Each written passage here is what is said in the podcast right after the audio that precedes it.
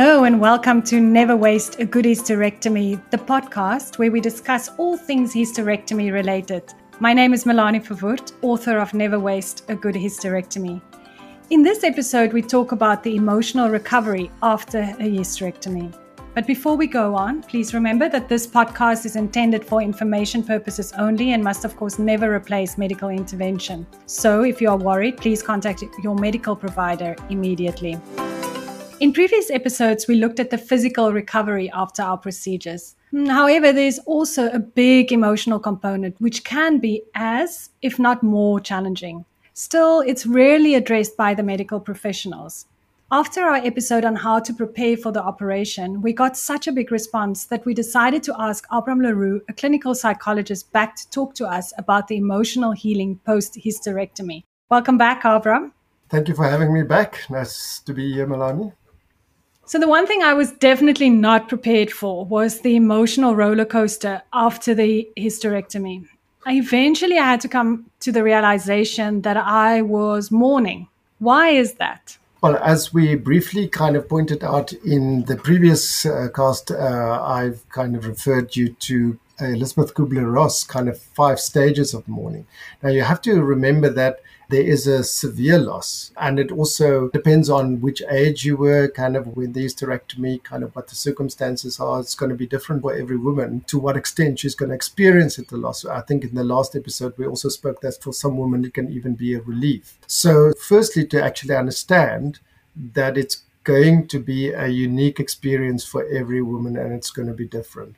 But in general, we can actually say that most women would actually go through some form of loss. And then we can briefly go through those five stages and just to pinpoint, you know, where some of the difficulties would actually come up that women need to actually keep in mind. And the first stage is denial. And I think that kind of you yourself said that it was quite a shock to get the diagnosis. And in your case, you had to go quickly for the operation. That shock is typical in a sense that our defenses would make us deny this reality. It's like, oh no, this is not happening to me. This is too terrible, or I'm too young, or I'm such a healthy person. I'm doing everything right. So why was this happening to me? Why is not happening to my friend that is actually not living such a healthy lifestyle? So all sorts of kind of uh, kind of thoughts will come up that is actually is like this is not happening to me and obviously the quicker we can actually come to the reality that it is happening and we need to prepare ourselves obviously how much better it would be for how the process progressed from there onwards. And you could see already I went into the second phase where it becomes negotiation. This is like um, what can I do? Can I can I maybe have a second opinion? Uh, maybe somebody else can tell me that I can go on some healthy regime and I don't need to go through this terrible operation, and I would rather avoid that. So then there will be sometimes a clamoring for all sorts of kind of like different medications, different opinions, then obviously women would speak with each other or especially with people that has kind of had a hysterectomy. And especially like listening to a podcast like this would be very much part of that second where we negotiate and see if there's other avenues that we can use in order to actually make it better or at least sometimes even avoid the operation. So when we realize that okay fine there's no we can't deny the reality and we can't actually negotiate ourselves out of that kind of reality, then the feelings come into play. And then the main feeling usually is the first one that presents itself as anger, like I'm now really angry kind of like, how's my body doing that? I've done everything right and now this is happening. Or this is such a violent operation. I don't want this to happen to my body. Anger can express itself in very different ways. It can also express itself kind of inwardly, kind of criticizing yourself and think that you're a failure, you should have been healthier, why is this happening? or you can actually express it outwardly for a lot of women that would channel in the form of frustration, quick to bite off their partner's head if they say something that irritates them, or they can be very grumpy around the children, kind of in a situation. And to become aware that this is actually a normal reaction, this is not an abnormal reaction, and then have empathy and kindness towards yourself also in that irritated state so that you can start observing your feelings rather than to be in the turmoil of the wave rolling you rather view the wave from above. And then you can see it actually roll and you can see it washes out on the beach and it pulls back again and you can see oh there's a rhythm to these feelings and it doesn't matter if it's anger sadness all these kind of feelings come and go and the moment we start riding them like the waves, we on top of them, then it's much, much easier to actually deal with them than to be in the middle where it rolls us and then we feel completely off our feet all the time, which can be quite a difficult place to be for um, a lot of women. After the anger stage, then we usually move into the sadness. And the sadness is, is, is that we really start now working with there is going to be a loss. We have kind of an intimate relationship with our body, so we don't want to lose any part of it. And I think that especially a part that we associated with something that was quite special because for a lot of women, they've had pregnancy, so that the womb was a very special experience of their womanhood. You can imagine how traumatic it must be for a woman that has to go through a hysterectomy before being pregnant, mm-hmm. in that sense, because that loss will be kind of then kind of exacerbated by that kind of situation. So the thing is, is to actually then be very kind to yourself in that loss experience. And throughout this whole process, we must know that anxiety is going to be with us as well because there's this anticipation of the loss. Is it going to be very painful? Am I going to be a completely different person afterwards? Can get back to some of those kind of fears and implications later on. But there's this anxiety that would be definitely part of the process. One of the things that we need to understand around anxiety is, is that we sometimes look at anxiety as something like it's bad. We should not be anxious in any way. And I always explain to people to say, like, no, anxiety is to the psyche as pain is to the body. It's a self preservation feedback system.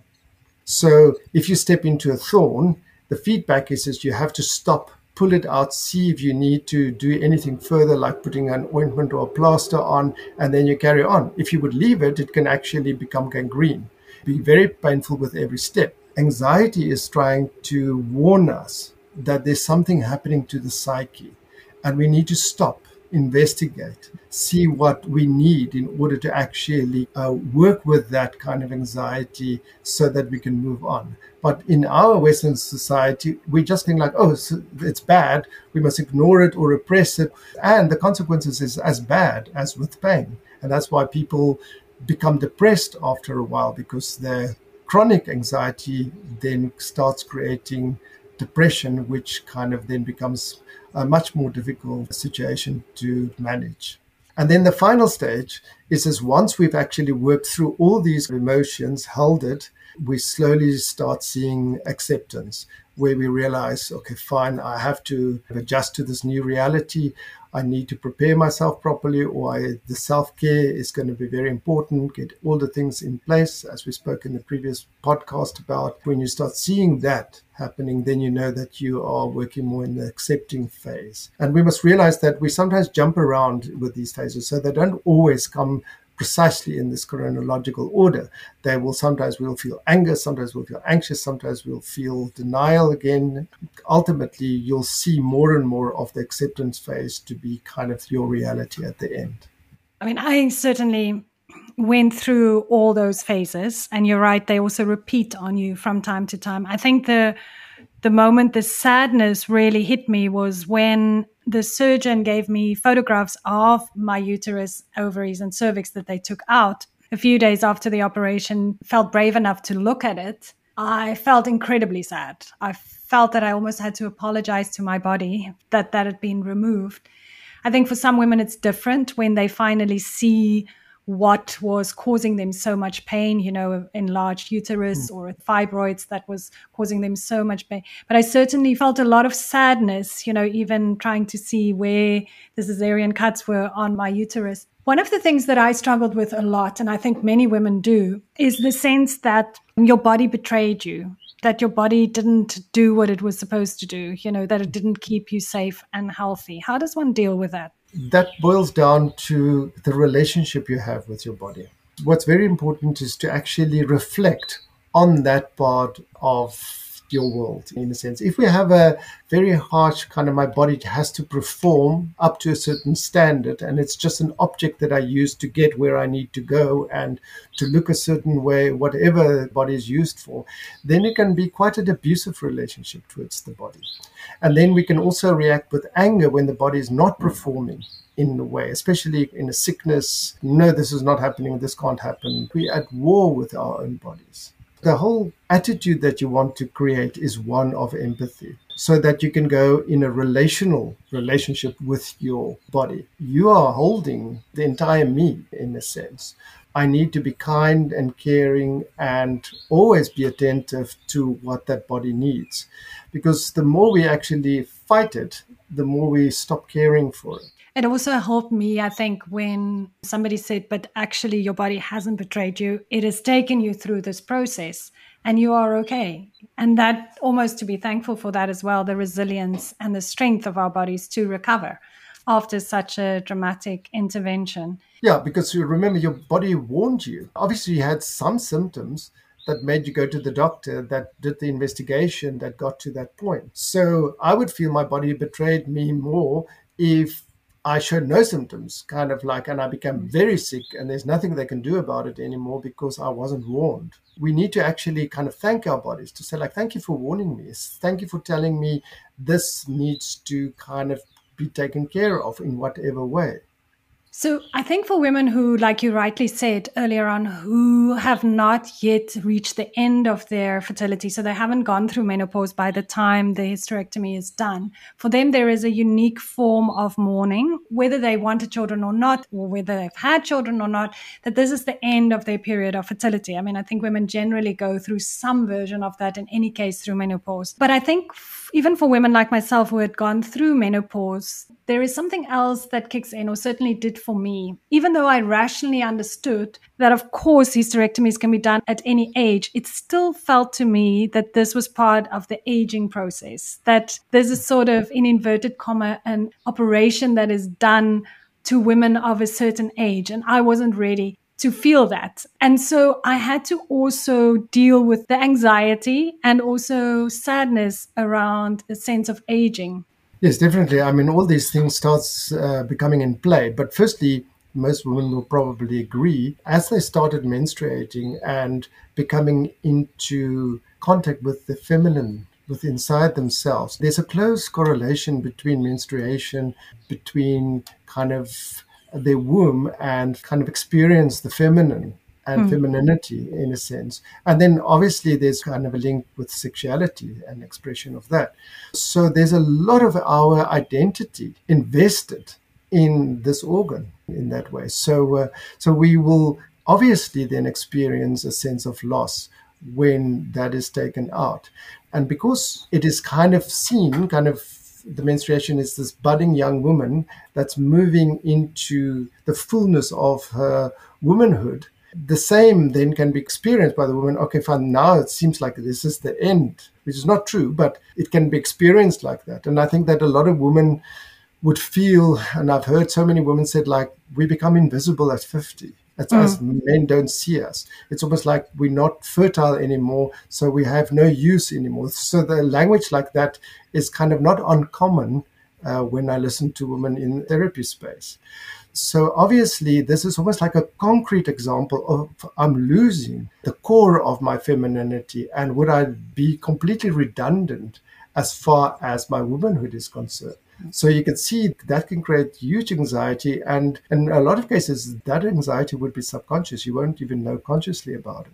And it could be a dragging factor. How to deal with that? I mean, for me, it was certainly important to very consciously say to myself, I can be creative and give birth, in inverted commas, in a new way to things. I mean, is that the best way to go about, or what should women do to counter that feeling of yeah, the first yes. thing is, as you already touched on, is, is the fact that uh, you need to be conscious of it. Because if it's just simmering in the subconscious, it could have all these negative impacts without you even realizing it. Uh, which can lead to anxiety and depression, uh, withdrawal. All of those kind of symptoms then become part of us. So to reflect on what's happening inside you and then to start realizing, okay, fine, I'm actually dealing with this loss, we can then actually say, okay, fine, how can we now transform this loss into something creative. So we always speak in psychology about a life, death, life cycle. So obviously the life is kind of the budding womb and then the loss of the womb. But what is the new life cycle? And then it can be creative projects, can be being a woman in a completely different way in the world. And I think that there's lovely examples of that in literature around that, so as to also expose yourself to those kind of opportunities. The other thing that, of course, happens often after hysterectomy, and it can be positive or negative, is that women have to get a new relationship with their bodies, but in particularly their sexuality. And that often can also be either a point of great joy or, of course, depression if it doesn't work well. Yeah, definitely. And as I said before, you know, there's this kind of attachment that we made where the womb can actually play a role in how you perceive yourself as a woman, in, in a sense. So the loss of that could actually then inadvertently have a negative impact on how you view yourself as a sexual being. So it's again awareness to say, like, what is my attitude around my body and my sexuality before and after a hysterectomy? How do I think about it? Because we need to actually first understand the narrative that we are playing. Reference males here is this is when they go through a vasectomy, you could sometimes also see, like, oh, I'm, I'm losing my brownness in, in that sense. But when you say, like, well, then you're like a sports car version now uh, and you can apply the same to women and to realize, well, finally, you can just have sex for fun. Hmm. and for a lot of women, that actually means a completely rethink of what uh, their sexuality means for them. And that sexuality was always kind of like, in some way, mostly subconsciously, related around procreation. And then suddenly you're actually having sex for fun and can just enjoy that new phase of your own sexuality. I want to just go for a moment to trauma because I think often there is a residual trauma, one of diagnosis, but secondly, then the physical, as Gabor Mate says, the body never forgets, you know, the physical trauma in the actual cutting and operation, if there is a cut or whatever way the hysterectomy is done it is important to deal with that trauma as well, isn't it? Yes, definitely. The body would experience this as severely invasive. The body also wouldn't understand what's happened because, I mean, surgery is not something that we have installed in our brains kind of from prehistoric times. This is quite a modern, so our bodies hasn't really adapted to that almost violent attack in a sense. So, although the medical science created opportunities for us to survive severe conditions through operations, we must always remember that it has a very, very powerful impact on the body. And if you look at trauma as a concept, then you say, like, okay, fine, trauma is an experience. Now, what is an experience? It consists of four elements. So you can almost look at it in four. If you take a square and you divide it into four smaller squares. So the top left hand is your thoughts, okay, your words that you have. Like, oh, you can explain what happened to me. Then you say in the right top hand, then you say that is basically my pictures that I have. So we have words that we can describe an experience, but obviously our eyes seen something, and so that is the pictures. And then at the bottom too, then you have your body sensations on the one hand, and on the other side you have your feelings, your emotional feelings. Now those four, if you put them together, symbolize them together. Symbolize means putting together, and then the whole is bigger than the sum of the parts that's an experience. But we have a defensive system in the body. If we have an experience that is too overwhelming, then it, in order to actually create uh, uh, survival, we actually split those four squares and each one goes to its own place and kind of deal with its own trauma separately in order because now it's only a quarter of the trauma that's being dealt with otherwise the shock will may kill us like for example if you're in a motor car accident if you have a severe injury. It's sometimes quite interesting to see how corpus mentis, a kind of awake a person is. They don't experience pain. They're sometimes quite logical how to deal with it. They don't seem to be traumatized by the fact that maybe their leg is completely crushed or whatever the case may be. But ultimately, when you in real life see those four squares have been split off, and only later on, because we can't leave them in that kind of space. So uh, by the way, that is what they call diabolic. It means to throw apart. And it's not negative, it's a survival instinct, although we made it kind of sound negative with the word diabolic. It's actually just moving apart to save us. When we start pushing it, integrating it again, which is again symbolic, with that comes all the experiences because now it's not just your thoughts, but the pictures comes together and that creates a bigger intensity and it's not just your emotional feelings but the physical sensations comes together. So that creates a much higher intensity. And then you put those two together. And that creates even a higher intensity putting the body and the mind together in a way. And a lot of people's defenses actually resist that. They don't want to do that because it's too frightening it's too painful it's too overwhelming and this is why we need to have enormous amount of empathy and holding so that we, in a very careful way, can actually help these four squares to actually move back into one big square that the experience is fully integrated and experienced. And only then you have actually worked through that experience in a way. As long as it's split off, it actually lies there and it can fester and it actually can create problems in the long term. I think one of the things that many women find really difficult is that they are not used to asking for help. And thus, after the operation, suddenly being especially if it's been a radical hysterectomy with abdominal cuts, that they are completely, you know, helpless in the sense of can basically walk to the bathroom and back, but otherwise need help for a good week and possibly even a bit longer than that. And then that they don't feel that the empathy and help is there from partners and so on. What would your advice be about that? Well, the first thing is, is, is to make sure that they educate themselves properly so that they can expect that kind of level of helplessness that they're going to experience physically. So it doesn't come as a surprise because then they haven't prepared themselves and whoever else to be the caretakers is to help them in that space. But you could also see this kind of situation lies within a broader cultural and I could say global narrative where women are the nurturers. Mm. And uh, in a lot of cases, it will be their male partners that were supposed to be the nurturers now. And in a sense, that was not actually installed as a, almost you could say as a program. That's why the women need to actually realize, okay, fine, this can actually become problematic if I haven't spoken with my husband or my caretaker through this process to say, you're going to have to be at home, or somebody else is going to be at home, or at night, I'm going to have to wake you up to do this so that he is prepared, or whoever is helping, to know what impact there's going to be. And that's also going to be for a substantial time. It's not something that, okay, two days later now you must be up and going. It is uh, weeks so that they know, okay, fine, week one looks like this, week two looks like that, so that they prepare. So education becomes absolutely essential. And then it feels to me also that women should demand help. When I read many of the comments on Facebook sites, etc., women get frustrated by plates piling up in the basin or washing not being done, domestic chores, then they eventually just go, I can't demand it. I don't want the conflict. So I'm just going to do it. And of course, set their healing back. And I also think emotionally that's quite damaging, both for yourself and your self nurturing, but also your relationship with your partner.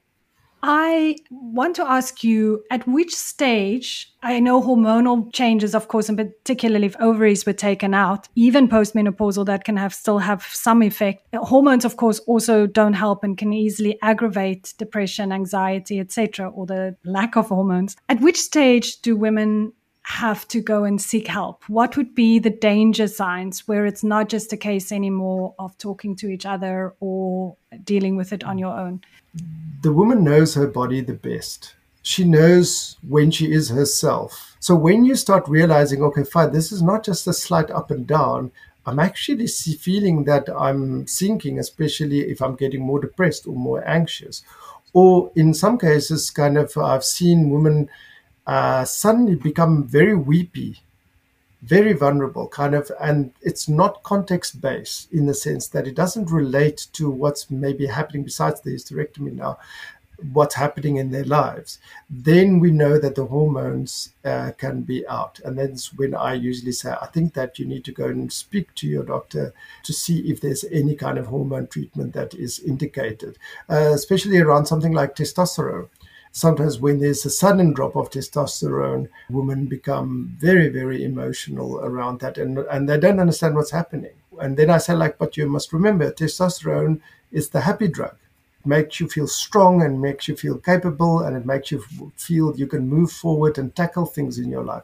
It's when you feel everything is too much, completely overwhelming, I'm completely, everything makes me burst into tears, then you know the testosterone is probably not what it should be. Then to go and seek medical help. I always feel that when you see these symptoms, first go to your gynecologist or your doctor and sort out the physical first.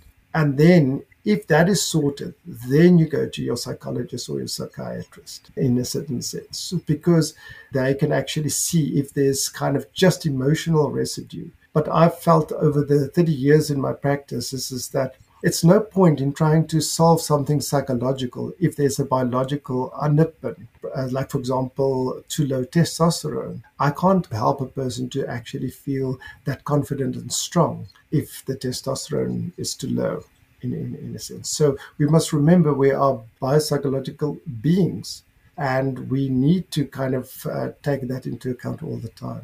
Abram, thank you so much. I think my takeaway for today is again how important it is to acknowledge that there is a big emotional component to having a hysterectomy that we should take as seriously as the physical healing process.